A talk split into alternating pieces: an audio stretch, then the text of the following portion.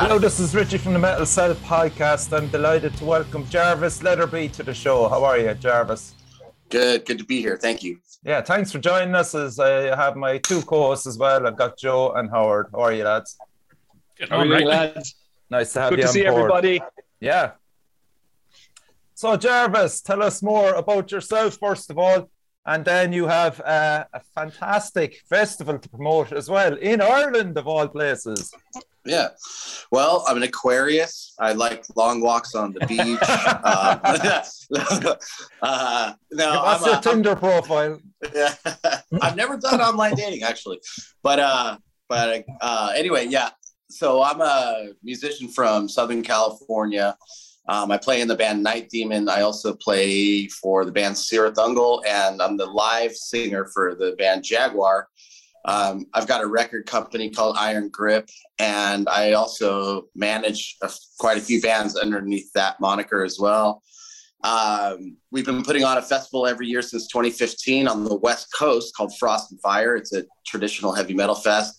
Uh, in 2018, we expanded to London, um, to Camden specifically, and uh, this year, this year we are bringing it to Northern Ireland for what we are dubbing Yeah. Frost and Fireland. Sounds great, Uh, man.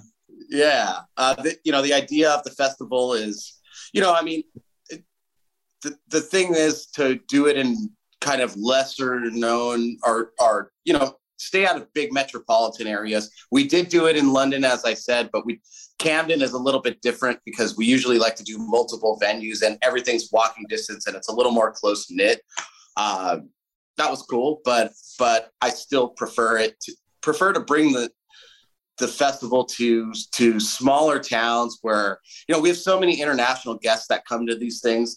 Like i like to mm-hmm. provide it's you know it's all about the environment you know? It's about where a, a place where metal can take over somewhere for a weekend versus just being another face in the crowd in like a belfast or dublin you know? Like i like to bring it to a place where you know you see people walking down the street in leather and chains and and the the conservative uh, uh, local uh, public are like holy shit you know so um, but usually what happens is you know those people end up getting sad when the weekend's over because they're like wow like the heavy metal people are actually really nice and like Mm. they they spend money on things and like they you know they fill the hotels and the restaurants and the pubs and and they're actually really cool people like you know Yeah. b- besides you know what you would think on the surface so so Yeah. yeah, that's the idea Well, Howard, what do you think of that?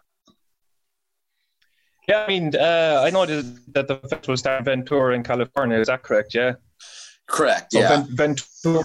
Yeah. So I, I think what I'm getting, the sense I'm getting from it all is that the, the place that it takes place in is very important, and uh, it's important that it's a little bit different than your your normal capital city visit. And it would Absolutely. well for the likes of Siege of Limerick down there. It's got a it's got a really unique Limerick feel to it over the weekend, you know. But um, it's exciting something up in Derry. I mean, uh, the last festival up that direction, I think, would have been maybe Whiplash and Sligo, you know. So it, it, it's interesting. It's going to be fun. You know, uh, it's it's only when I was talking to Richie during the week that I realized this festival was happening, and uh, Yeah. it. well good I all mean, aboard. why- like, yeah that, that's why we're perfect here, time man. of year to do it. Height of the Yeah. summer, height of the Irish summer. You know. right right and But yeah I'm wondering, you know, I- did, the, Okay. did the history of Derry have have any uh, impact in you choosing that as a location? big time big time. You know i mean there's like it's it's crazy to think about how many irish people haven't even been to derry you know? I mean i'm from california so and i'm in a touring band but like you know we're used to driving everywhere you know? It's like you you want to drive somewhere in la it's going to take you an hour you know to get across town. So um uh, I think a lot of people know about Derry in Ireland, uh, especially because of like the Derry Girls or stuff like this, or Bloody Sunday. You know, they they know some of this, but yeah, I mean, it's a perfect metal environment. Joe's been up here, and it's like you know we have these original um, 400 year old castle or, or city walls that that are still intact. There's cannons on them. There's like two big cathedral spires. There's you know a history of uh, civil conflict. I mean, this is like everything that that we all we all write songs about, and and you know, like it's there's there's so much here, and it's it's intact. You know, I mean, that's that's the thing. So, like my vision of it was, you know, I was here. Uh, my girlfriend lives out here, so I was here during the pandemic for six months, and I was Okay. just walk. I just walk around town all day long, like completely just by myself and I'm walking on these these these these walls and and like kind of where all these battles happened and I'm next to all these cool cemeteries and I'm thinking to myself like this needs to be filled with metalheads drinking beer out here, you know, not not a bunch of uh, soccer kids, you know, like yeah. so so uh, so that's the idea. But you know, it's cool because I've got like you know I printed like a thousand handbills and I made it like even like stickers. Like I just kind of litter the town and I, I walk around every day. And yesterday, you know, I, I met a few a few like kids that were just drinking beer on the walls and they had like one guy had a Korn shirt on and the other guy had like a Slipknot shirt, and I was like, kind of like a Jehovah's Witness for metal. I was like, I, I, I sat down with them. I sat down and I was just like, I would like, let me teach you about true heavy metal, you know, like, you know, and I gave them some flyers and talked to them about the bands and, you know, hopefully they went home and burned their shirts, you know, and bought some tickets. But, but, but, but, you know, it's like, it's just, it feels good to like, to be to educate people about stuff because you know you're never too old to get into something good but it's mm. nice to know at a young age like i was lucky to have people to look up to all my friends were usually older and they would tell me about stuff like this or bands are like hey you know it's like you're into punk rock you're into misfits like have you ever heard you know these mm. bands from the 70s are like you know this is where this stuff came from you know so yeah. um and these bands are still doing it at a high level so um it's a first time appearance in Ireland for all the bands except for Joe's band, except for the Irish bands and yeah. my band and my band Night Demon. We've done Dublin, Belfast quite a bit, but uh, that's kind of the thing. I want. I really wanted to do that. I think there's there's there's a few promoters down south that are not very happy about it. I mean, they they really want uh, you know they want some dates down there for these bands, but that's not what it's about. It's like it's it's one shot here, and they're they're coming to this festival, and if you're not there, you're nowhere. You know. Mm. Yeah. You know, I think people need to really just commit to venture out. The thing is, like, most, like I said, even in London, 80% of our ticket sales came from out of the UK. So wow. a lot of people travel in for these things. I think the right now the show's about half sold, which is actually pretty good, like considering mm. we're in this era. But um, I think a lot of our foreign guests are kind of waiting to see what happens with the pandemic because for them it's like I could easily postpone the show and say, hey, your tickets are good for October or whatever, but their flights are going to not mm. are going to be fucked. Their accommodations, right? Um, but I'm I'm confident this will happen in June. I mean, like I I was out last night and like the bars were completely packed.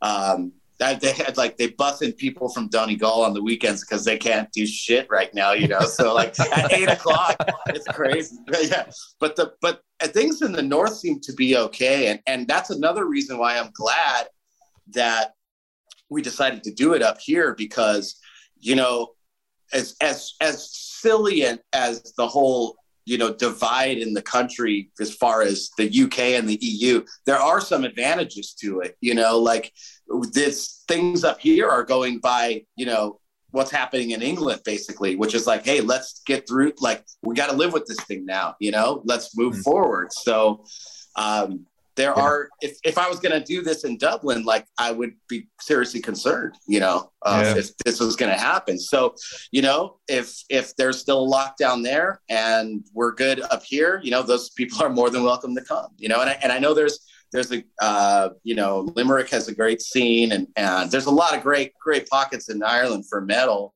and I think that this is this is a great environment for people. I think everybody once they come out here they're really going to appreciate the surroundings. Mm-hmm. Yeah, Joe, you've always been campaigning for more gigs up your side of Northern Ireland, but not in the obvious places. So Derry would be one that you've mentioned before. Yeah, totally. And it, it's an amazing city. It is absolutely beautiful. And like as Jarvis was saying, like a, a whole bunch of the people who are like going to be coming to this uh, might maybe have never been to Belfast or anywhere. So it's great that they're getting to come to Northern Ireland and see something cool. And like the other huge awesome thing about it is it's the same week as Iron Maiden. So there's a whole bunch of people who can fly here and go and see Iron Maiden for 40 quid or whatever it is a ticket mm-hmm. and then you know go to Frost and Fire as well. So it's a it's like kind of perfect perfect dealio up there, you know. When's the right. Maiden uh, date on? It's it's Monday. It's the Monday of that week. So the festival okay. is June 17th and 18th. It's a Friday, Saturday. So it's the Monday that week.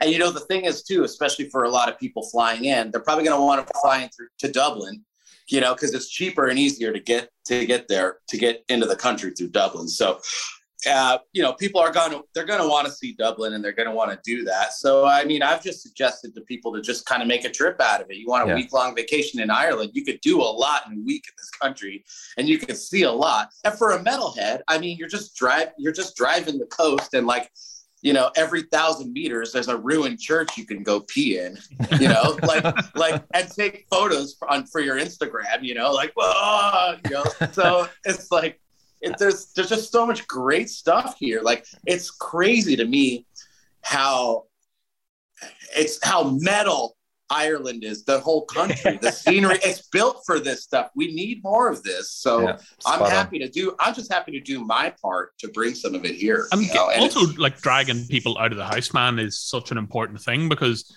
you know from hanging about on the internet, there's so many people would complain that a band isn't playing in their front room. You yeah. know, they're kind of like, why is this not happening? Like whenever lots of people I know were like, oh, Midnight are playing, but they're only playing in Derry. And like, you know, to spend like half an hour giving off being all like, oh, maybe they're going to announce Dublin. And then they come around to the idea, they're like, okay, I'm going to have to leave my house here and maybe go go somewhere new yeah do something cool and i think outside of the whole like midnight and you guys and you know a lot of people wanting to travel for that. There's a whole bunch of people who mm. love bands like Satan and Cirith Ungol who've never they've never been to Ireland, you know, so they've been waiting for maybe 40 years to see these guys, you know. Yeah. How yeah, far away? Like, sorry, Jarvis. How far yeah. away is Derry from Belfast? Uh, it's about an hour and a half drive. Ah, but, okay. And the, the other thing is, yeah, it's like, hey, guess what? The bands are coming from a lot farther. Okay, you know. so so it's like give them some respect. And the mm. thing is, it's like you know we're putting yeah, there may be somebody that like Joe mentioned, you know, that wants to see a uh, one uh, one of the bands come to Dublin or whatever. But it's like you're getting all of this together. You're getting all the bands together, and you're going to have. I mean, part one of the cool things about going to a good concert is being around a, a, an audience full of like-minded people like yourself. That's like hard to find in today's mainstream culture you know? So like it's a mainly it's about going and socializing mm. which is you know a thing that we should be doing again. And and meeting all these other people or a lot of a lot of the things that happen with our festival are there there are people all over the world that know each other on social media because they're into heavy metal but when they come to our festival they get to hang out in person and people really really enjoy that you know? So um but you know i mean look i wanted to make sure that i got the best irish bands i, I could too like with Gama Bomb and you know i mean we got dread sovereign which i think is really great which is alan's other band you know? I mean primordial was was was on the radar, but it just, you know, it didn't work out. But I mean, I'm glad that he, that those guys could be here. I think that their new shit's really great. And we've got Darkest Era, which they have a new mm-hmm. record coming out. Um, you know, and of course, um, you know, you've got you've got Brian Downey like doing the Thin Lizzy, and that's kind of like my ace in the hole. I'm like, if you're an Irish rock fan and you don't like Thin Lizzy, you should probably move away. You know, I feel like it's like it, like and uh, his band is incredible. You know, I've seen a lot of good Lizzy tributes, but like the fill that he has is like he's he's right up there. And like the guitar players are great, and it's like the drums are such a underrated thing in that band. I I think that like oh, nobody can do it like he does it. And when you hear those songs with him doing it, it's you you really get that vibe. And you know, a lot of people also um, forget that you know he's a founding member of the band. He was on every single record and he he was the only other guy in the band that can say that. And i'm just glad that he's still around and, he, and he's willing to do this. So mm. you know i will say that you know within the city wall the old city walls here it's, it's like a one mile circumference you know and within these historic city walls on on that the first night on june 17th We've got we've got Gama Bomb and we've got Brian Downey's Living Dangerous playing at our venue at the Nerve Center, and 200 meters away, uh, the Undertones are going to be playing a sold out show. You know, and so it's like you've got all this great Irish history of punk and rock and metal and it's all happening that weekend and it's like like i said if you're you're either there or you're, nowhere you know yeah. so take a chance and have some fun there's a lot of things that that a lot of great things can happen by just being somewhere you know mm. like the, the lineup for the 17th as you said is is brian downey's alive and dangerous mm-hmm. uh, Gama Bomb night demon Mythra they're um they're an old 1970s yeah new wave, wave. british heavy metal yeah okay yeah. so what they, do you know about them uh, they're great, man. They they're Newcastle band. They had a very popular seven inch uh, in '79 or '80, I think. Uh, the Death and Destiny single. Okay. That and the song UFO was the B side. It's just a great underground new wave of British heavy metal band. They're really great guys, and we we actually brought them out to our California edition in years past, and they've just been one of those bands that since they reformed people in the underground really seem to to like to dig their live show, and um, so I'm really happy to have them here as well. And a certain Lars Ulrich has cited them as well as being an influence. So always good. You know that always that always helps, man. When yeah. he, uh, you know, like when he's not talking about Oasis. like it's it's you know he he does he did like a lot of really cool you know I mean Metallica is the reason why why we know about a lot of this stuff yeah. you know so you yeah. got it you got it you got to give it up to them for you know especially when i was young i mean they were my gateway to pretty much everything you know so uh, i'm glad that they did make some good choices there with the songs that they that they decided to, to cover you know and darkest era uh, are the other band that are playing on the 17th as well. They're with Metal Blade yeah and they're a uh, actually i'm not sure if they are anymore but maybe uh, not yeah but, they were probably. but yeah they're a great they're they're another they're another great up and coming band and uh their their new stuff i've got I heard a peek of a, a little bit of that. It's pretty cool. They're a little bit of a different flavor but i mean so it's like i mean like even with gamma but i mean we have a good mix you know mm. it's all it's all metal but it's all mm. it's all true metal you know yeah. it's like there's we don't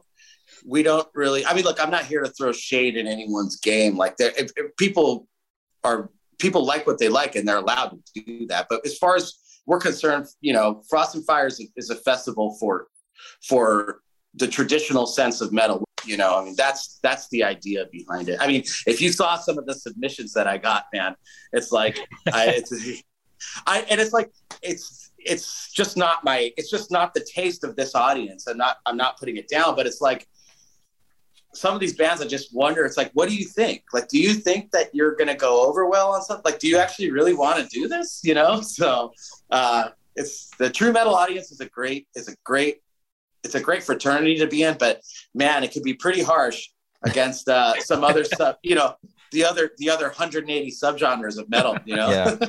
yeah. I wanted to ask you, Jarvis. Actually, you know, speaking on uh, conservatism and so on in that neck of the woods, it does seem to be quite stringent in many places. So I'm just wondering, has there been any backlash to putting this festival on or resistance to it? You know what? I'm so surprised that there hasn't been. Now, originally, so Frost and Fire, what we what we traditionally do is is every show that we have is at a different venue. We like to move around this this the town, right? Just to give a different environment every night.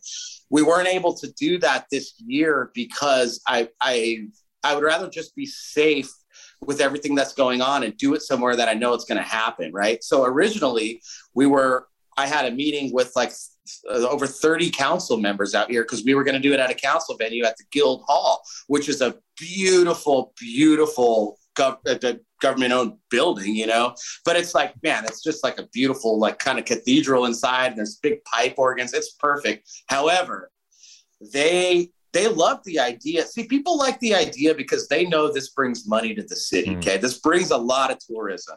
So they like that idea. When they hear that there's a band called Satan playing, you know, some of sometimes sometimes that does step in, right? But then I just quickly explain, like, hey, uh, you know, these guys are like your dad's age, okay? And like it's basically classic rock, you know? It's when you say metal, you say heavy metal to anybody and and that's in any kind of conservative any from any conservative background it immediately goes back to oh my god this is like the most extreme thing. It's a satanic panic. These guys are screaming. There's going to be death and destruction. And i'm like no it's basically like you know like if bob seger had a couple more beers and turned up a little bit you know? Yeah. like like so so uh but you just got to explain that to people. But anyway they were they were on board to do it there, and um, the thing that happened was when it got closer to confirming this this gig, they started to backtrack a little bit and say, well, okay, look, we can't guarantee you the capacity, but we mm. can if it's seated. And I was like, you're no, like yeah. this is not. And okay, well, we could do it standing, but we'll have to cut the capacity in half. And I'm like, well, at that rate, like I can't afford to bring these bands over.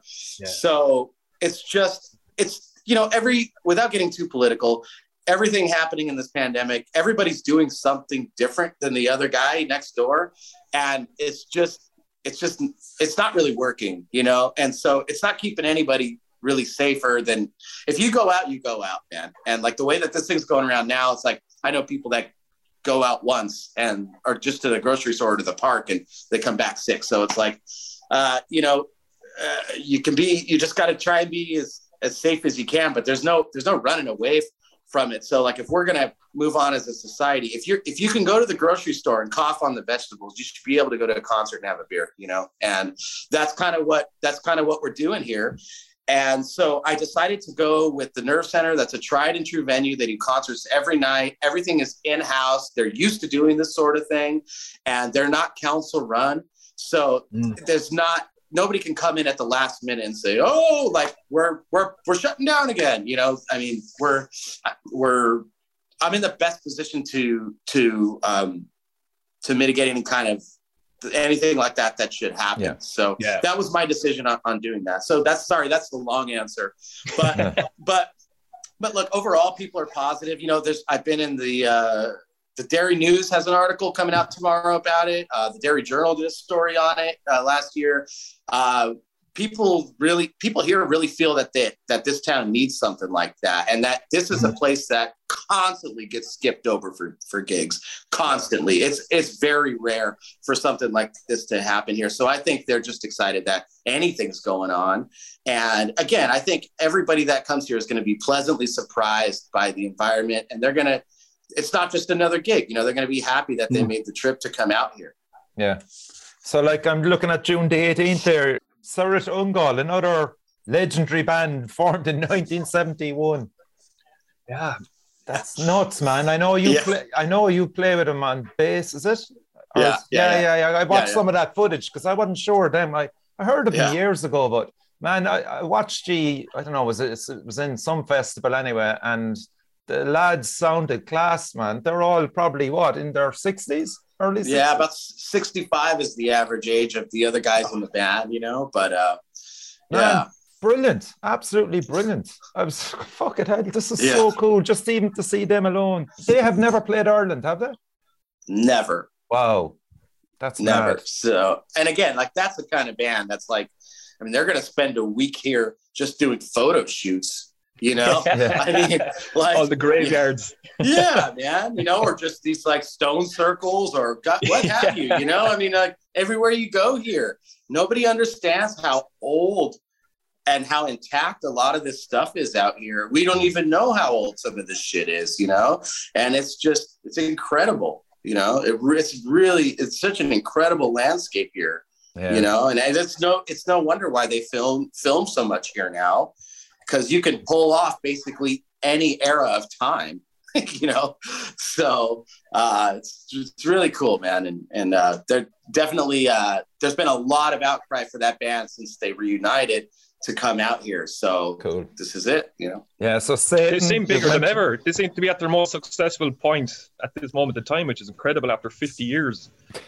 Yeah you think it's think the, about that know, 50 yeah, years like I jesus know, christ yeah. I, I i have to deal with it every day trust me you know but like they're like they're like my older younger brothers be kind to the elderly be kind to the elderly come on but but you know they they uh thank God for the internet. You know, it's like a lot yeah. of people backtalk technology, yeah. how it ruined the industry. I, I disagree. I, I think that uh, the industry ruined the industry, you know, but, but, uh, you know, if it wasn't for YouTube, like, you know, I mean, there's, I would say 2% of their fans are people that have like followed them through the 80s. They're all just a new generation of kids that love it, you know? Mm. So, uh, yeah, that's a big reason for that. Yeah. So there's Satan as well. You've mentioned them. This is their first show in Ireland, which is strange considering they're an English band, aren't they? Yeah, they're from Newcastle as well. Yeah. I don't even think they've they've been to Ireland. Like again, it's like how does this stuff happen? Yeah. You know, like like how does this stuff happen? For me, it's like even next month, like I'm going to I'm going to Newcastle for a show. I'm going to Glasgow for a show. It's like it's right there. Yeah. you know, like like it's but no, you know, most people from from England, like when they want to go on a vacation, they just go to Florida, you know, like or, or you know, or, or Disney Paris or something, Or you know, it's like Pontypridd in Wales. They've um, a new album coming out as well on Metal Blade in 2022. So keep an eye out for that. There's a new video, Into the Mouth of Eternity. Check that out. Actually. yes. Quite good, Yes. isn't it? Yeah, it's great. I actually, uh, uh, the band wasn't there for that. I actually directed that uh, f- that video in Atlanta, Georgia, What? and I went. no. Yeah, yeah, I went and flew out there because that's one of those places that you can. A lot of p- things are filmed out there now, like The Walking Dead and all this. They have a big, like a lot of wood, wooded areas, Mm. and they don't charge for filming. Like you know, in California, it's extremely expensive now, like to get permits and stuff. So yeah, I went Ah. out there and filmed that video and did this kind of treatment of this, you know, burning of a witch, and had the Satan Judge costume made by the guys from GWAR. So uh, yeah, it's a great video. I, It I is, highly man. recommend checking it out. Yeah, and I just so- love the thought of maybe a tourist just wandering through the woods and hear all these lads with the hoods and the fucking fire and it.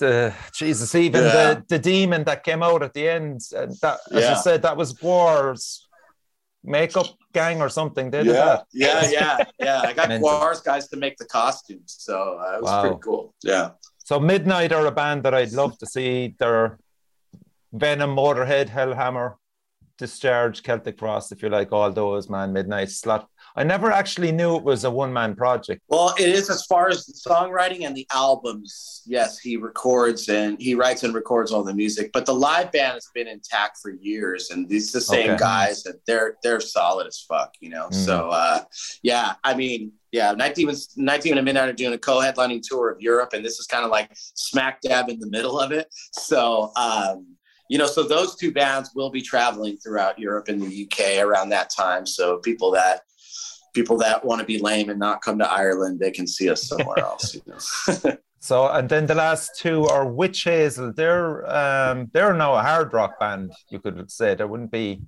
too heavy metal as such.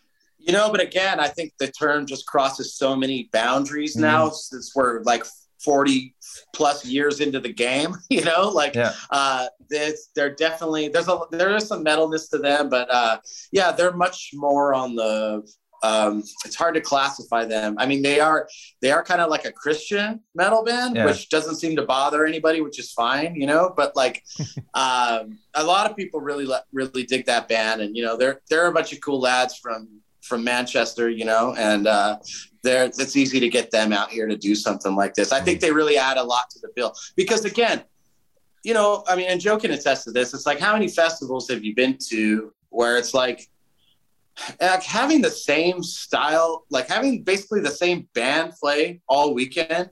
It just you get burnt out, man. Your ears get burnt out. Yeah. Like you just even some of these festivals that are just like really extreme.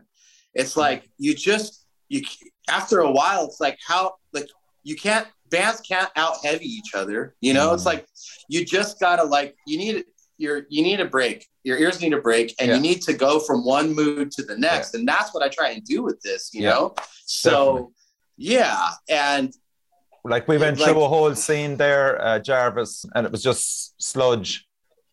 yeah, and you just like every second or third Irish band were playing it, man, and it was just yeah, you, you go to a, a gig and there was no variety.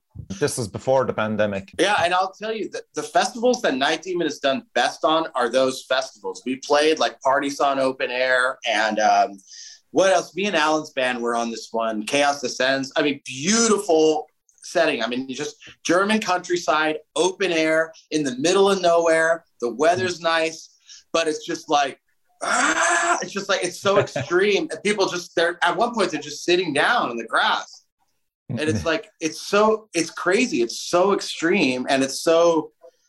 Sometimes it's just you're at the same level the whole time that it almost kind of puts you like look i fell asleep i fell asleep before listening to like hardcore shit like super loud because I'm just like you get you just get used to it and you're like you know so I like I mean I love that that music but I I like to to you know you, you have your spots for it right so. it's also kind of very well represented in Ireland you know as in people aren't going to be like, oh my god, and getting to see you know th- this kind of gloomy music. You know, we get so much gloomy music over here. That's one of the cool things about this is like yeah. it's such an opportunity for people to go on an adventure and see stuff that you can't can't go and see. You know. Mm. Yeah, what about I, I um, the infrastructure in Derry, uh, hotel wise? Is there many hotels up there?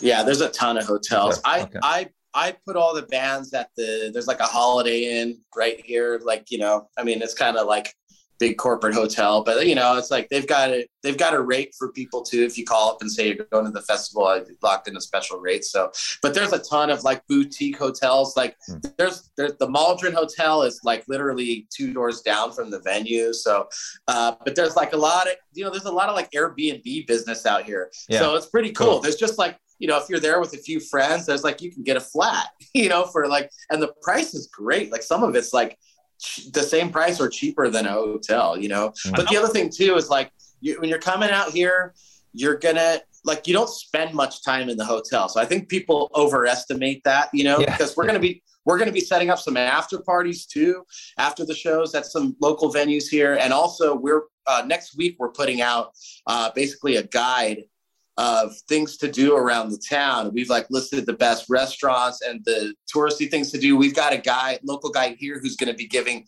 tours of the cemeteries. So we're really trying to create a lot of events surrounding it, so people have stuff hmm. to do. You know. And this is great to hear. You were going to say something there, Joe. Just going to say, I think that's that would be the death knell of doing something like this in Dublin. You know, is like the hotels would be so yeah. expensive that people can't afford to have a good time. You know. And there is like I, that's something that's special about Limerick and stuff and Cork to an extent is that people are very welcomed into the city whenever there's gigs going on. And like Dublin, especially with metal, like there's never a sense of like, oh, this is you know, this is a cool metal city. It always kind of feels like they're they don't really want you there, you know.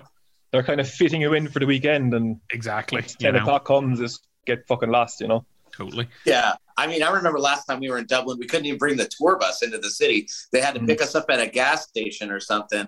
And like, like, you know, it's like, okay, you know, it's like, yeah, it, really did kind of feel, kind of feel that way. I mean, look, I mean, I love the fans down there, especially, but it's like, yeah, and especially after this pandemic, I don't think places like that are really, they're not desirable locations, you know, because there's just a lot of, there's still a lot of bullshit going on with not just restrictions, but with the law enforcement and stuff. It's like they're not gonna, we're not gonna, people like us are not gonna go to a place like that and, and be like greeted friendly. At least, yeah. you know, I'm not, I'm not saying that that we're gonna that there'd be issues, but you you definitely you want to feel safe and you and you want to feel like you belong somewhere, you know. So yeah.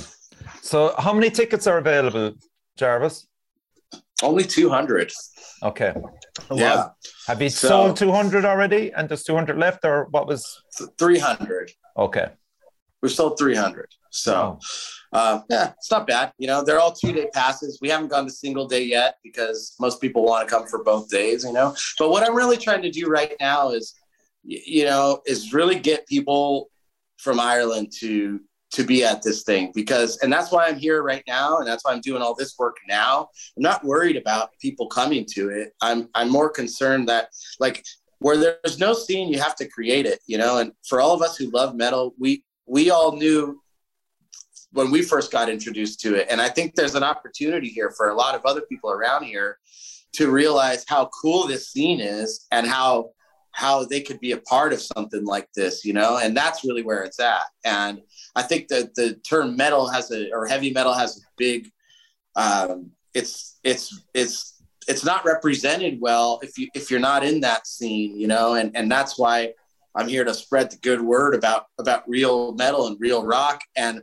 the, like again, the bill is so diversified. Even an old guy who likes Thin Lizzy would have a great time come into this, you know. So mm-hmm. he and would realize like, hey, there's a band called Satan that actually like rocks like Lizzy, you know, like you know, like that.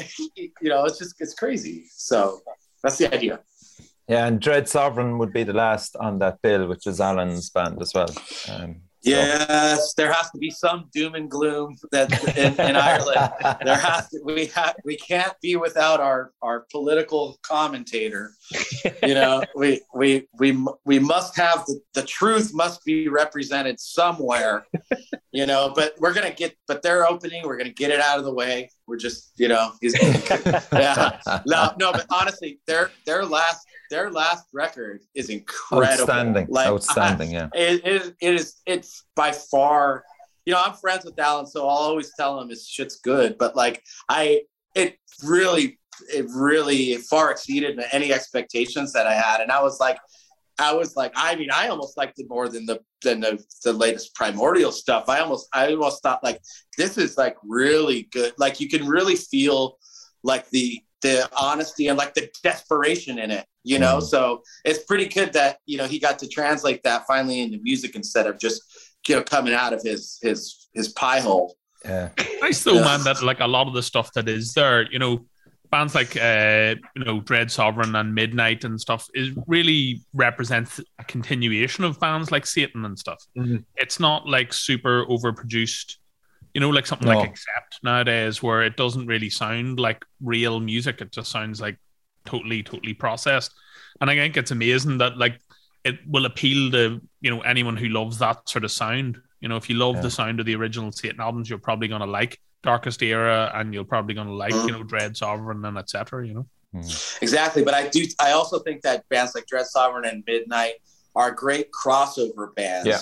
where like where like if you're into black metal or you're into punk like you're you're into this almost like what a motorhead would do you mm. know so like i i do feel that that is that's really cool like i i definitely know like some people that will probably come mainly for like those bands or you know, and then kind of be the maybe like a bonus would be like, oh yeah, I'll stick around for Satan and Cirith and go like actually like whoa, like here's Tim Baker from Sierra Cirith 65 years old, with a very the most unique voice in metal, whether you like it or hate it. But this guy was screaming before anybody ever did it, ever, mm-hmm. you know. And at the time, they're like, what is? Th-? People didn't understand it. What is this?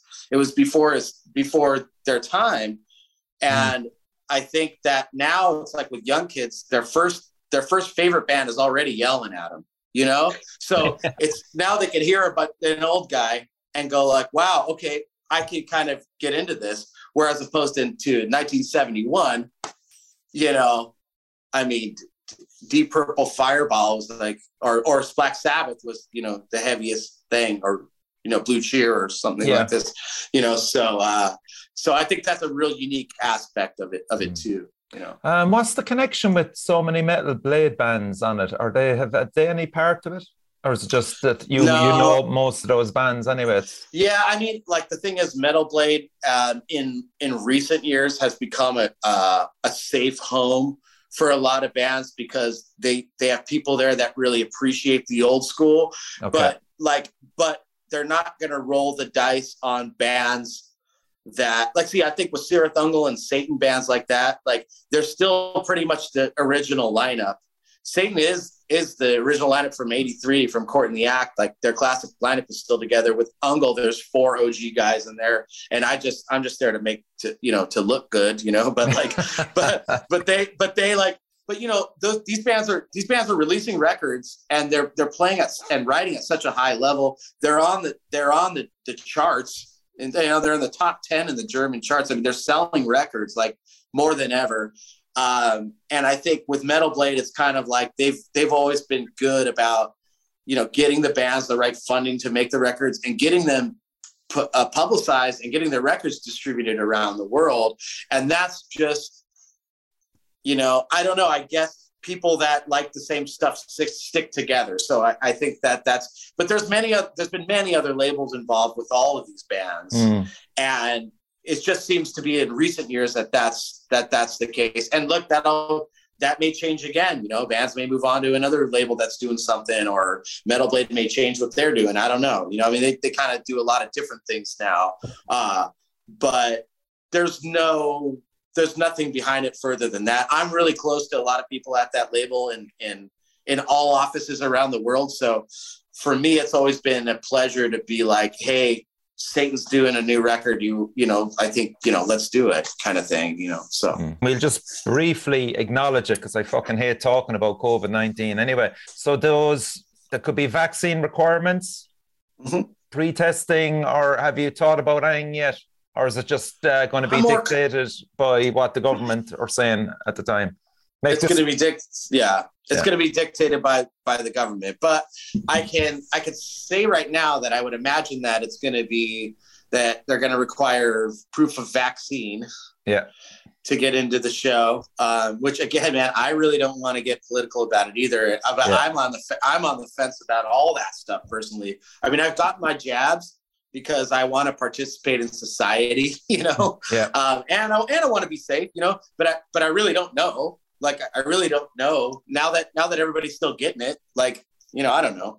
All I'm saying is it's, you- you're not, a, you're not crazy to question the government and the media. Okay. Like, so nobody should be ever be labeled crazy or, or a conspiracy theorist just for asking questions, you know, and, Mm. and a lot of our guests are asking questions about this. And basically my disclaimer when you buy a ticket is like, look, whatever, whatever COVID protocols there are, we're just going to roll with it. And like, if you don't have to do it, but you don't have to come to the gig, you know, we don't know what it's going to be, but at this point, like, the bare, really the bare minimum is going to be a COVID passport anyway. Yeah. I would I would imagine so. I mean, Mm. I went to a bar last night that didn't ask for one, but I went to another bar that was like way shitty and small, and they demanded it. So like, you know, I I don't know. Um, Mm. I I personally think you know I take no responsibility for anybody in this world. So like, if you feel well enough to go to a concert, vaccinated or not, like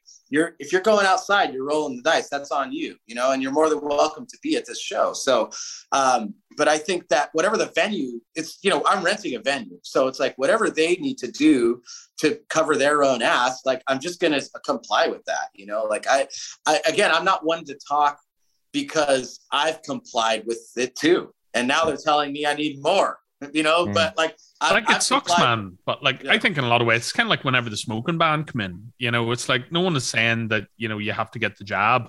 We're just saying that if you want to go and see Satan, you're probably going to need the jab. You know, Right. and that's that's exactly what it is. It's just like you know people can prioritize things in their life, and if you know being free and you know not owning a mobile phone is more important than going to see Mm. Satan, then you're Yeah. wrong. But Yeah. Yeah. I mean, like honestly, you know, I did cocaine off of a toilet seat in Brazil like three years ago. so like, I'm not. I the jab. I'm sure you know. there's got to be something good in it. You know. I I don't know. You know. So like, I I can't really speak for everybody, but Joe's got a point. You know. I look. I'm all about liberty and freedom, and I think it's a very important thing. And I think that once you start giving these freedoms away to the government, you, good luck getting that back. You know. So Yeah. I think we should be very careful about the things that we agree to do as a society. But at this point, I me not being able to to to do heavy metal for the last two years, I basically do feel dead. So Yeah. uh, if if I got to get a jab in the arm and, and risk Mm. something, like I said, you know, I've already risked my life plenty of days on this earth. Uh, hey, so be it, you know. Mm. And call you call me a hypocrite or whatever, but I'm just saying, like, that's I'm honest about it, you know Mm. And and that's what we, we got to do what we got to do and Yeah. i think most people that are going to travel to a concert that they're they're already expected to be doing something like this you know Yeah. What you think, Howard? Would you agree? Yeah, I mean, look, you got to roll with it to keep to keep this thing going, to keep the ball rolling in music as it is. You got to roll with the, with the rules and restrictions and do what you got to do. I mean, I'm triple jabbed by choice, but you know, there's benefits to that, and the ben- some of the benefits of that is paying a gig. You paid the gig Right. in Nina a couple of months, couple of weeks ago. It was worth hundred jabs. Do you know? right right you got to do what you got to do to survive. And I think when you get to the point where you stop and you rage against things, you're not thinking anymore. You're just, you know, you're sticking yourself in the mud and you're stopping the ball rolling. You know, you're stopping yourself surviving and moving forward. You know, like I, I- everything you said there, Jarvis, is on the money. You know, it's one of the most reasonable, balanced responses to that kind of question I've seen so far. You know? well thanks i mean all i could do is be honest you know Mm. Yeah. i mean really you know i mean sometimes i do feel like a bit of a, of a hypocrite in a way because like i do see things happening that i'm like wait a minute Mm. You're like this is this is not. I mean, you know, I'm not comparing it to the Holocaust because it's definitely not, but it's definitely how that started. You know, it's definitely how that started. I mean, this there's a lot of things happening. We're, you know, especially in heavy metal, we're our bread and butter is in like Western Europe. You know, if, if if mine and Joe's band can't tour in Germany, we might as well quit.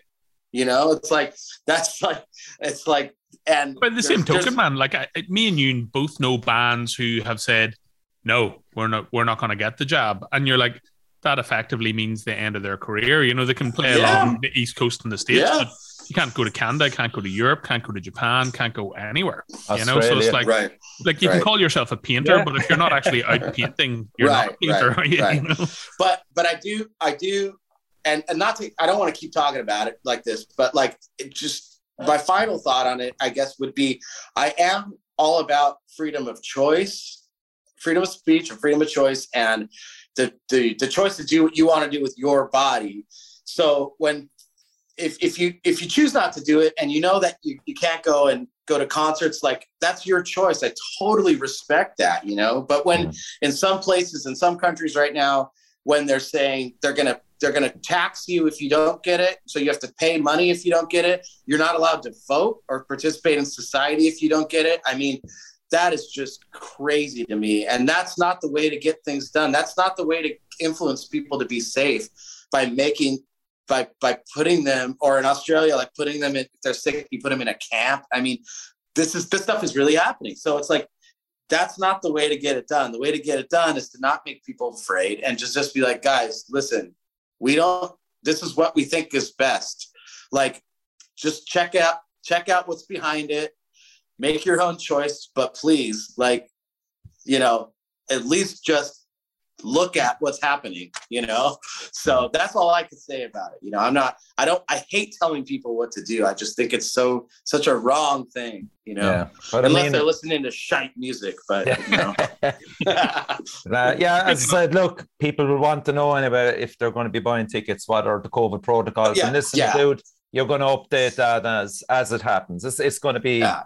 It's going to be Yeah. ever changing right up to the fucking week before Yeah. because we genuinely don't know right what's happening in relation to how and is there going to Right, be another right. strain or some shit like that. So park that for for for what it was. So, Um, come here. uh, J- I was going to ask you, Jarvis, is the is the record finished then, or what? What's happening with the record? with the The 19 19. record Yep. yeah so i uh we, we've got all the music done now and uh, i'm doing vocals here in derry. I've got a little studio here in the closet under the stairs. We've got a compilation coming out in march which is in 2020 we released five seven inch singles. Hmm. um, so it's a comp of those songs plus the b sides which were never those, those were only released on the on the seven inches. And not many people those sold out pretty quick. So uh you know, and I think a lot of collectors bought them too. I don't even know if they opened them. So like these songs, a lot of these songs are going to see the light of day for the first time in March, and then we'll hopefully hit the road. We have plans, and then new record, new studio album will be out November fourth. Cool. Cool. Excellent stuff. And are you a full time musician, Jarvis? Is music your full time? I'm a full time dreamer. Yeah.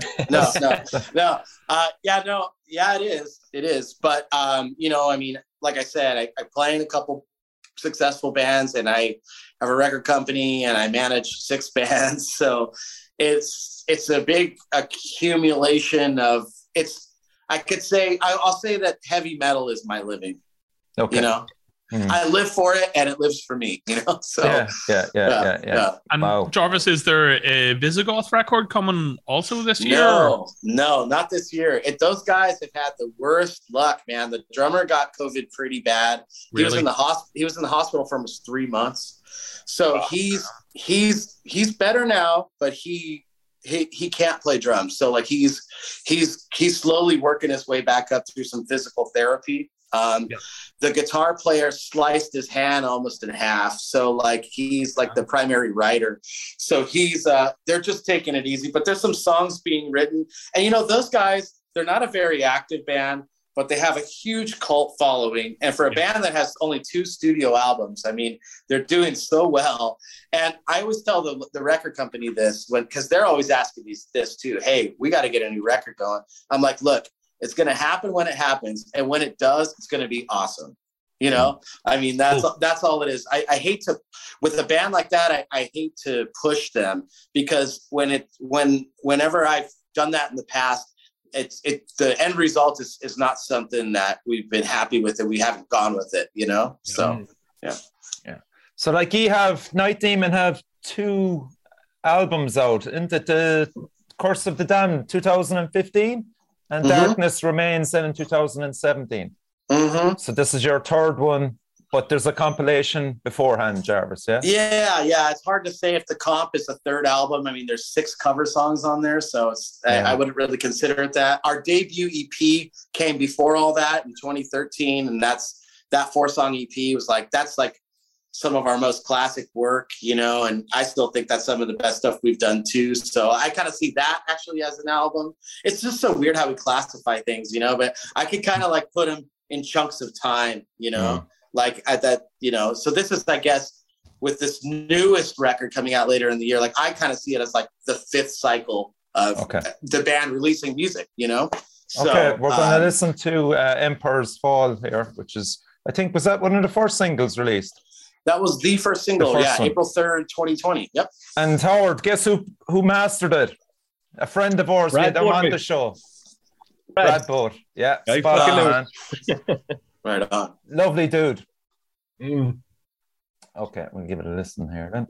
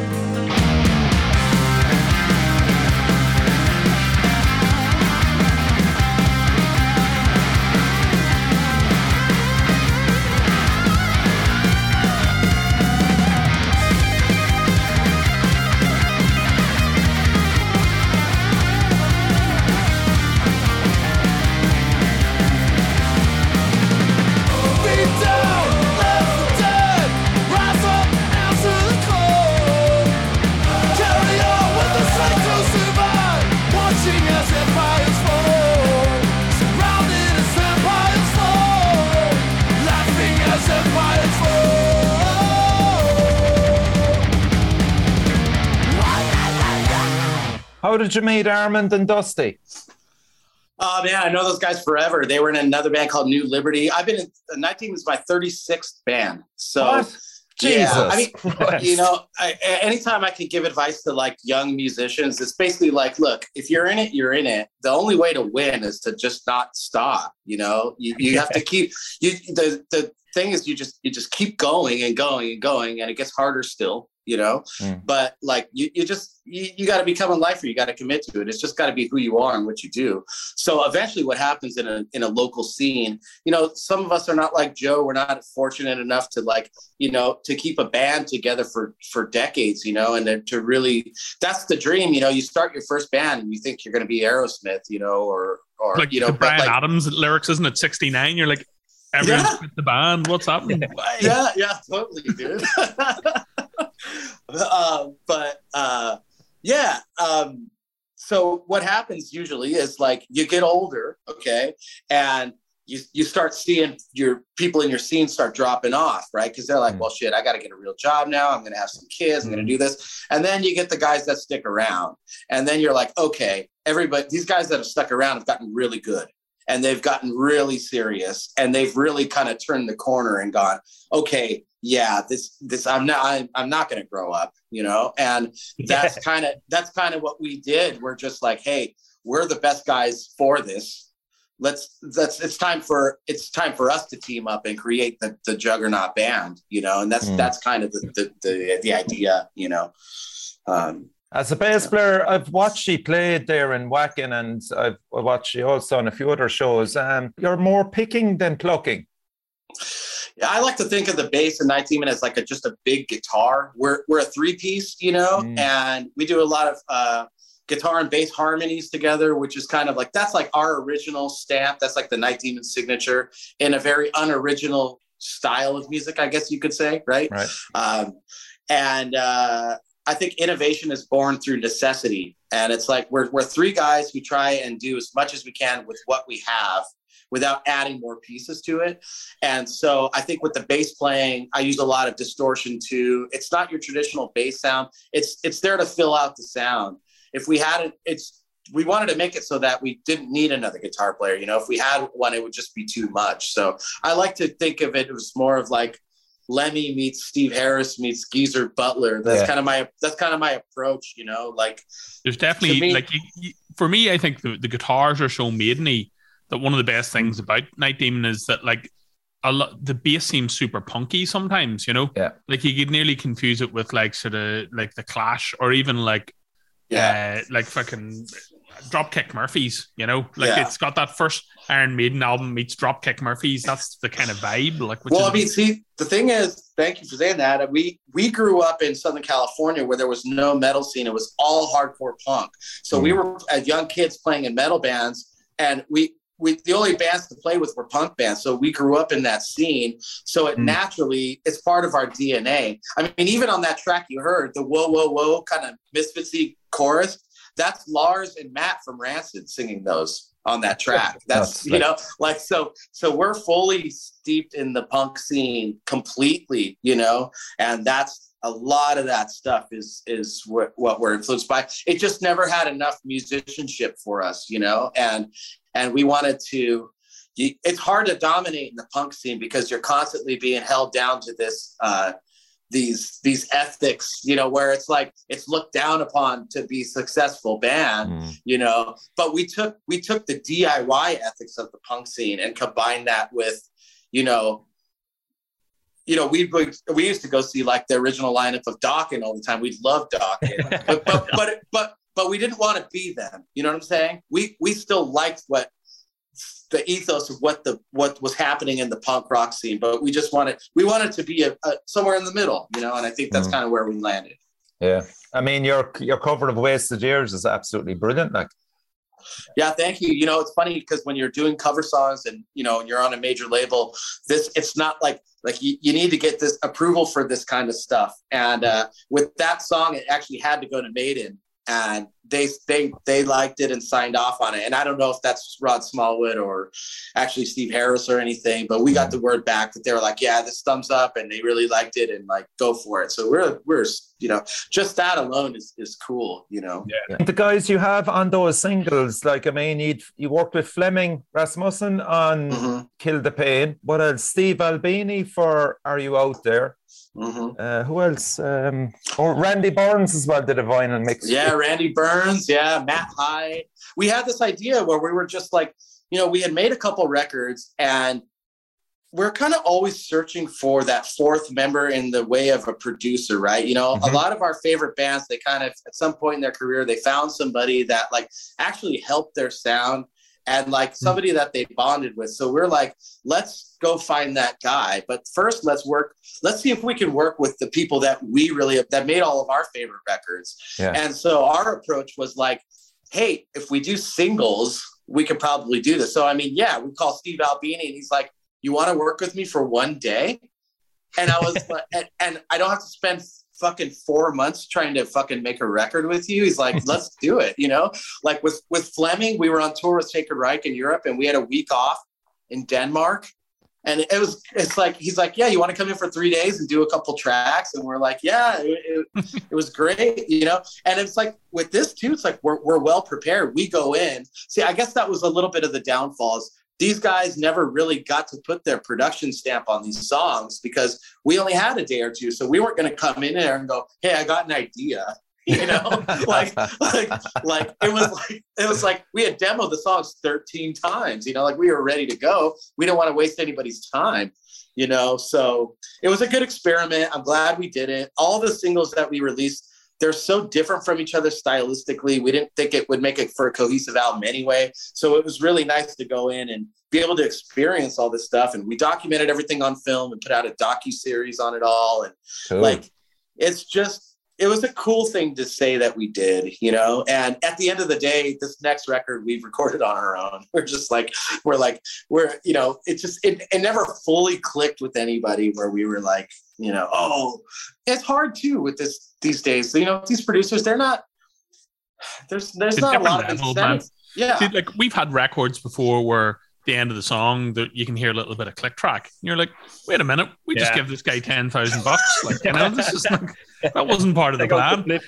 But you end up in the situation where you have to say that the person who cares most about it is you, you know? So mm-hmm. if it is Yep. possible for you to make the album yourself or yourselves, you're the person most likely to notice that. Whereas you can't really, you can't give off that someone didn't notice a problem that you didn't notice yourself. So Mhm. shit You're always absolutely right. rolls back You're- to yourself, you know? You are absolutely right. And that's like why when I started managing bands, I never wanted to be a band manager, but I was really successful at managing our band. It's not that nobody ever approached us to manage Night Demon, but I it was the same thing Joe said. I was just at the end of the day like nobody's going to care about this as much as me. I'm not going to hand over the keys to the kingdom because we've already built a semi-successful career. I just you, you know, it's like at this point it's like we got ourselves here. We kind of know what's going on we're still willing to learn every day about what's going on and until somebody comes to the table that really feels like they're they're going to work as hard as us there's there's no point you know and and if you've got somebody in the band that knows how to record your band our armand he's a producer i mean he makes tons of records so like when it comes to our records it's we feel comfortable with him doing it he knows how we're going to sound and he obviously cares right Yeah. the idea why we did go with other producers was because you know we I, I kind of felt bad for a while because it was like I just wanted to allow him to be the guitar player in the band. That's what he is, you know, instead of just being at the fucking controls as well. You know, I mean, it's tough. So, Yeah. but at the end of the day, that's what works, and we're just kind of rolling with that for now. You know. Yeah, I'm gonna play another track. Um, it's the kind of Thin Lizzy influenced um, "Are You Out There," which was uh, produced by Steve Albini. Yeah. So this song, this song, we did it at Steve's place in Chicago at Electric Audio. We did it all uh, to two inch tape, nothing digital on this one. This is our tribute to uh, Phil Lynott, and we I wrote this from the perspective of like his family and friends around the mid '80s when he was kind of really going downhill. This, Yeah. So uh, yeah, it's called "Are You Out There." Did you see the documentary on him, Jarvis? Uh, yes, there's a few of them. I've seen the most recent one. Yeah, I What mean, you think of that? I mean, I'm a huge fan, and so I, I, it wasn't as, it wasn't as good as I thought it. It wasn't as what I hoped for. There's a lot of footage in there that's already been used for many things. There was only a mm. couple things in there that were kind of new. Well, and- it was nice to see his daughters talk as well. Okay, Yeah, you know, it- it- like, I I, I read loads about him, and you never had access to the daughters Well, before or the wife. you know, Yeah, and he also so- has a he also has a son that didn't that didn't know Phil was his dad until he was like 45 or something. You know, like there's a there's a guy walking around too, looks just like him. Like No way. I mean, yeah, yeah. There's Yeah, a couple of them, and I- there's a couple of them with bass guitars. So there's, yeah.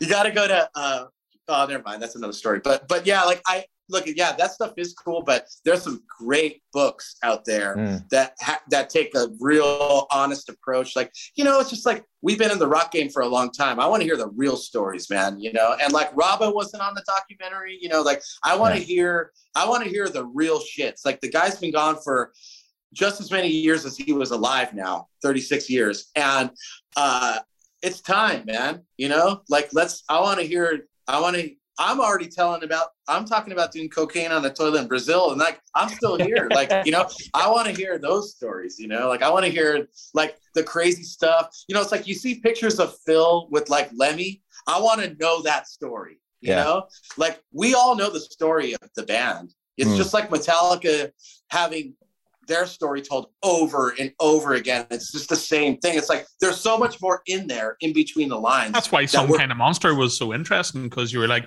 you're not just seeing the biography version of the band, you're getting to see Right. the, the warts and all side, you know. Right. Mm. So yeah, I think that a lot of I would love to hear more about that. But like again, it's like I think people go out to make a documentary about somebody, they they're obligated to cover the obvious things. And this is like this was a I think this documentary was not made for the Thin Lizzy fan. I think it was made for the public, you know? And mm. so in my mind, again, I'm just such a hardcore fan that like like I I always want more, you know. Yeah. And when somebody's when somebody's gone, it's hard to it's hard to get that, you know. Yeah. Okay, and you did. This is. Uh, you can definitely hear the influence shining through in this one. It, this is. Are you out there?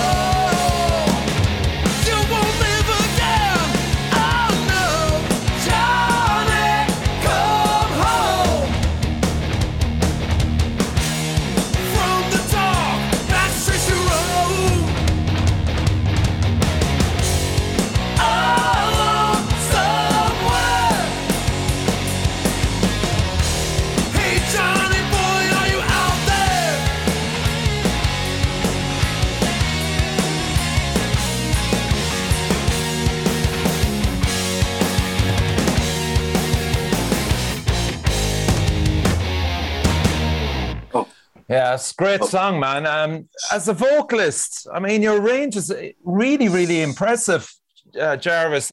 Have you worked hard on that? Have you seen many changes as you get older? Or? Yeah, I smoked cigarettes for about 25 years. Mm-hmm. Um, I'm, on, I'm, on, the I'm on the vape now, uh, yeah. but uh, no, really. Um, when I the first time anybody ever wrote about me in the press, I was 16 years old. I used to sing and play guitar in a band, and uh, they talked about how good my guitar playing was, but how bad my vocals were. And that really got to me and we started to look for a singer we never found anybody. So i just said you know i'm going to kind of use this as some fuel. And i took some vocal lessons from this lady old lady down the street that taught piano lessons. And i kind of just took that through the years. I mean i still take vocal lessons to this day. I study with a lot of different people and i just kind of figure you know a lot of people are born with it. I wasn't. And but I have the hunger to get always get better, you know. And once mm. you think you once you think you know something and you know how to do something, that's when you're that's when you're pretty much done, you know, for, creatively. So you always you always want to you always want to try and get better all the time, you know. And well, like man, even not, not a lot of other people, well, not a lot of people listen to this know this, but you're also an amazing soul singer, and you know you did like a whole bunch of like soul records and stuff ten years ago, and I was really I was really surprised by how amazing really authentic the sounded. You know, it really sounds like a, a Sam Cooke record. You know.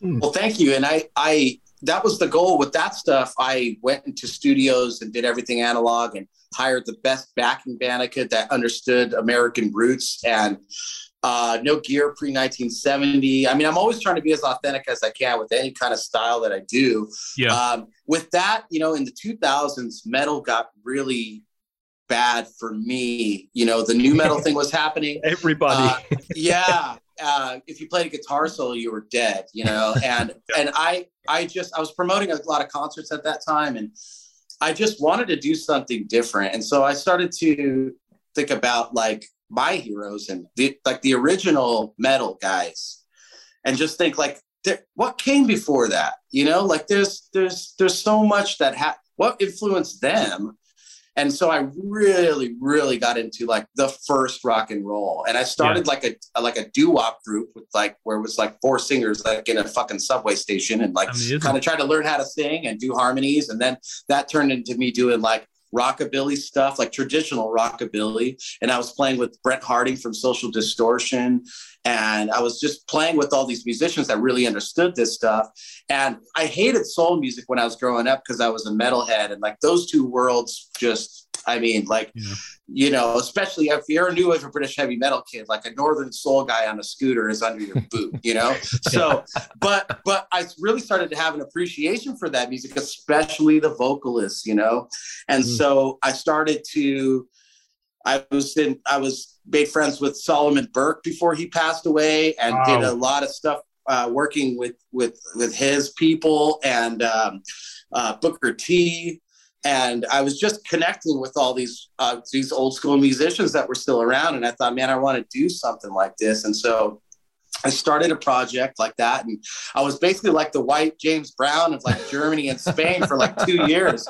You know, I man, I had this full show. I would do four wardrobe changes, and but it was like a, it was yeah. like a, it was like a very high energy concert every night. You know, it was like it wasn't your smooth soul stuff. It was like Stax Records meets the Ramones, you know, oh, like I really yeah. wanted to bring that intensity to it. There was a lot of intensity back then yeah. and a lot of a lot of racially charged themes, you know, and, and I are really connected with just the at least the intensity of it. Not not, you know, I was never I never felt like a you know, yeah. I'm a white privileged guy. I've never felt oppressed, but like uh, you know, um I, that helped me start a band like Night Demon. That made yeah. my metal better. It made me be able to do songs like we just heard, like hmm. songs where I could take my voice yeah, somewhere They're vocally else. driven songs. Yeah, you know, the, the, sure. the, vocals are, and like that's the thing about you know wasted years or something.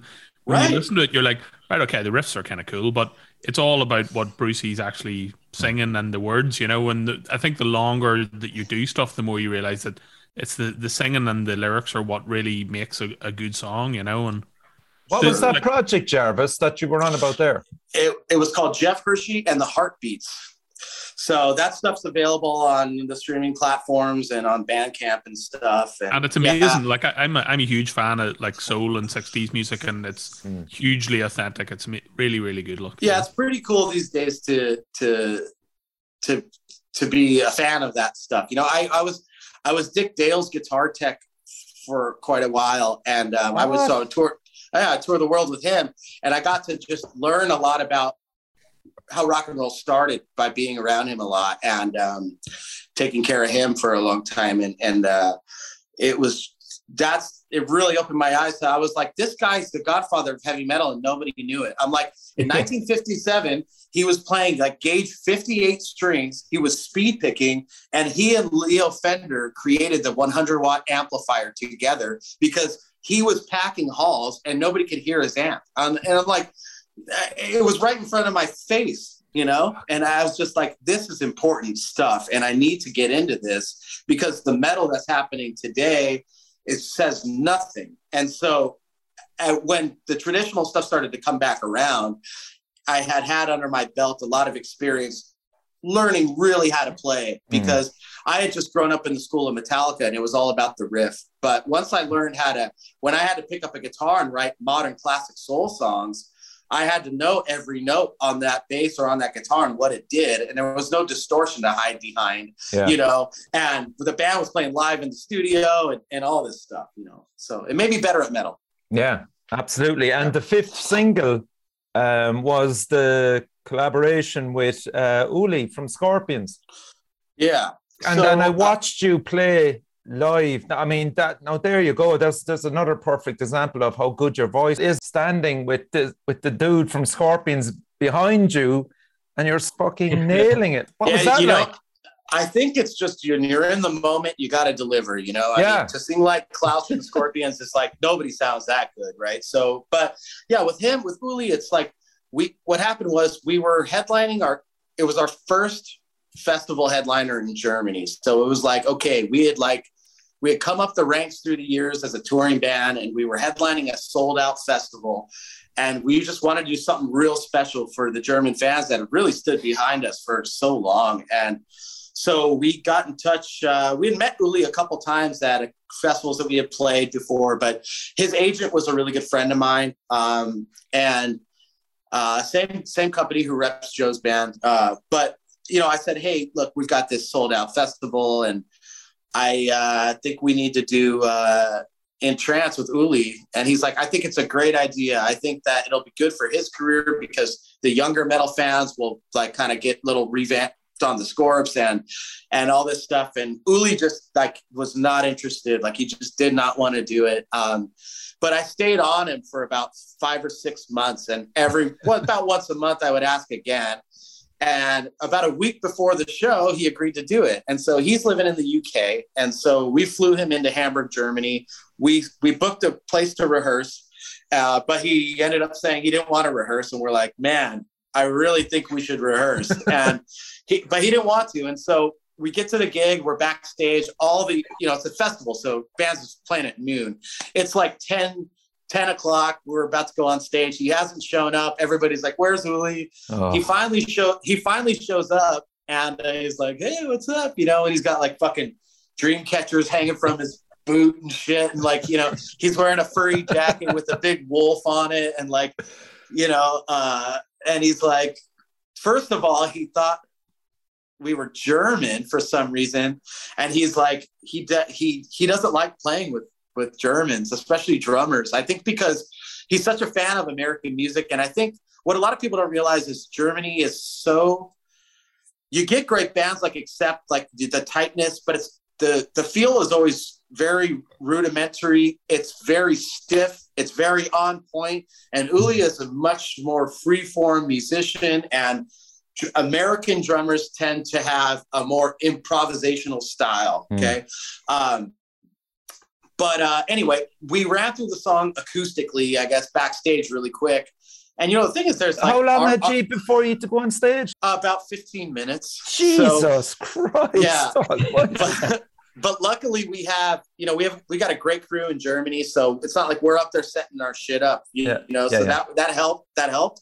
Um, but yeah, we kind of ran through the song, and you know, the, the plan was like Armand is like, look, I'm gonna harmonize with this guy the whole time on these leads. I'm not gonna just fucking sit in the background.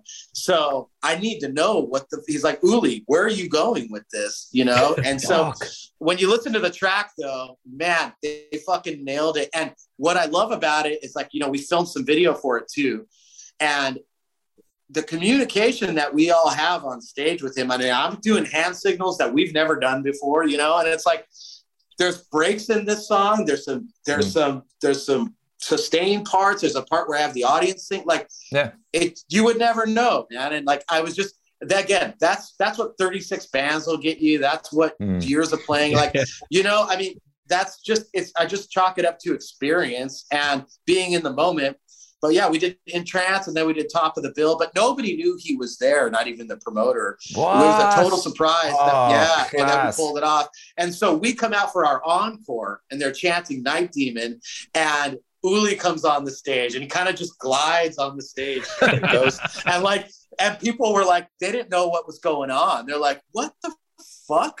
Like, so it was it was definitely one of the highlights of our career, and I'm really glad we pulled it off. And hey, and I'm glad we got to put this thing on wax because the show wasn't professionally recorded. This is audio from a video camera. Okay. Boy. But it act yeah, but it actually luckily the guy had a decent stereo mic, but he's in the front, so like you can hear you know, when people cheer, it's pretty loud and like, or just one guy like, yeah, or like, or like singing along out of key, you know, like, but, but it, it came out pretty good, man. I'm, man, I'm really proud it. I, am shocked that, like, because as you said, Armand was harmonizing with him. I was watching yeah. it on YouTube. Yeah.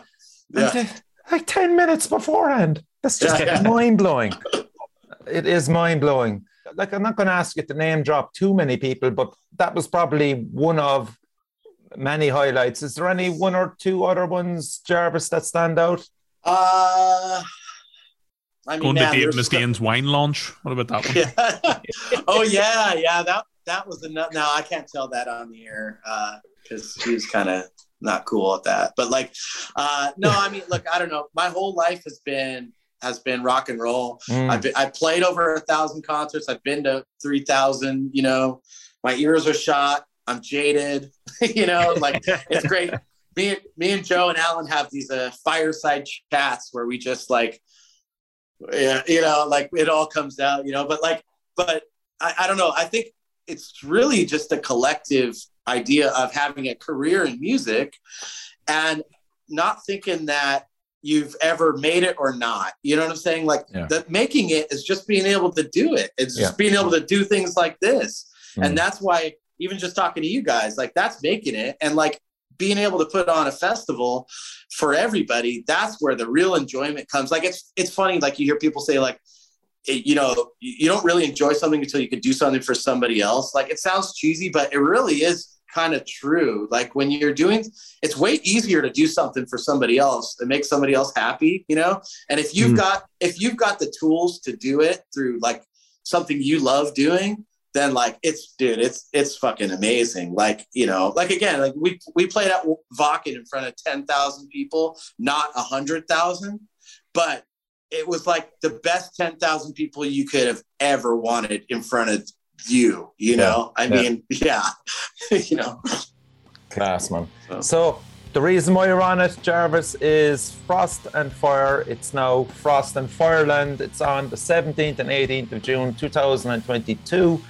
You can get your tickets through the official Facebook page. There's a link on it, Jarvis, yeah? Yeah, or yeah, you just go to irongripheavymetal.com mm. and it's very self explanatory there. Yeah, we've gone through the lineup. It is a fucking fantastic lineup. It's got something for everybody on the show. And check out Jarvis's band as well, Night Demon. You've heard uh, two singles there, they're excellent. This dude is a keeper of the flame. Salute, man. And thanks for coming on the show, Jarvis. Thank you guys, man. Awesome. Yeah. yeah. Fucking pleasure. And thanks, Joe, and thanks, Howard, as well. Support your local metal scene. And again, check out Frost and Fireland coming your way in 2022 in June in Derry. Cheers, lads. Cheers. That's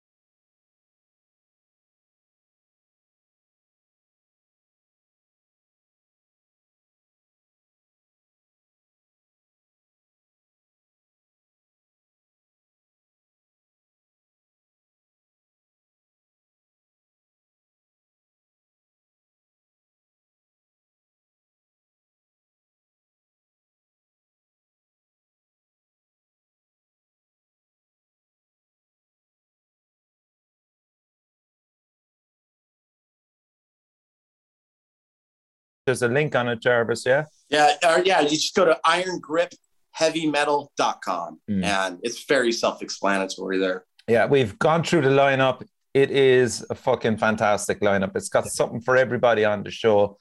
And check out Jarvis's band as well, Night Demon. You've heard uh, two singles there. They're excellent. This dude is a keeper of the flame. Fucking salute, man. And thanks for coming on the show, Jarvis. Thank you guys, man. Awesome. Yeah. Yeah. Fucking pleasure.